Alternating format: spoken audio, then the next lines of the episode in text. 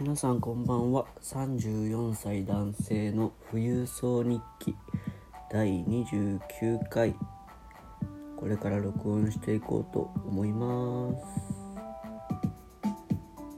今日はちょっと今日はというか最近仕事が11月入ってからバッタバタすぎて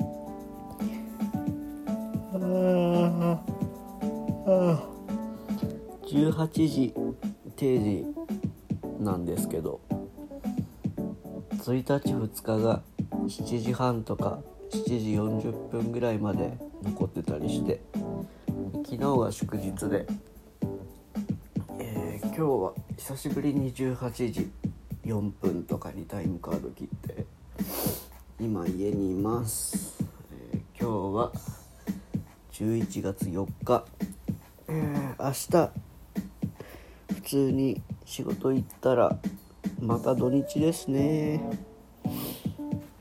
ああそうだ。いつものやつはやってない。あ眠い。では、えー今日もお疲れ様でした。プシッとな。は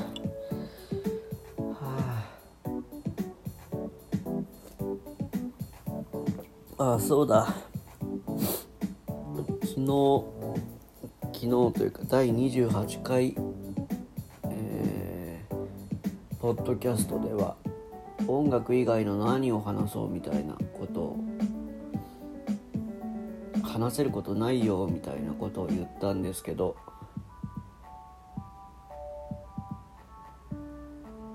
えーお腹痛い。えっと食べるものとか運動とか、えー美容と健康食べるものの栄養とかそういうのは結構気を使ってる方だと思います。うんと昔バンドやってた頃ボーカルをやってたのでボーカルとかアナウンサーとか、えー声を仕事にする人って特に冬場は乾燥した空気がめちゃくちゃ喉を痛めるのですぐ風邪ひくんですよ。なので、えー風邪をひかないための日々のケアとか注意することあとは風邪をひいた時にどう対処すれば早く治るかとかっていうのはまあ意識しない人よりは知ってる方なんじゃないかなと思っています。なのでいずれそんな話もできたらなって考えてて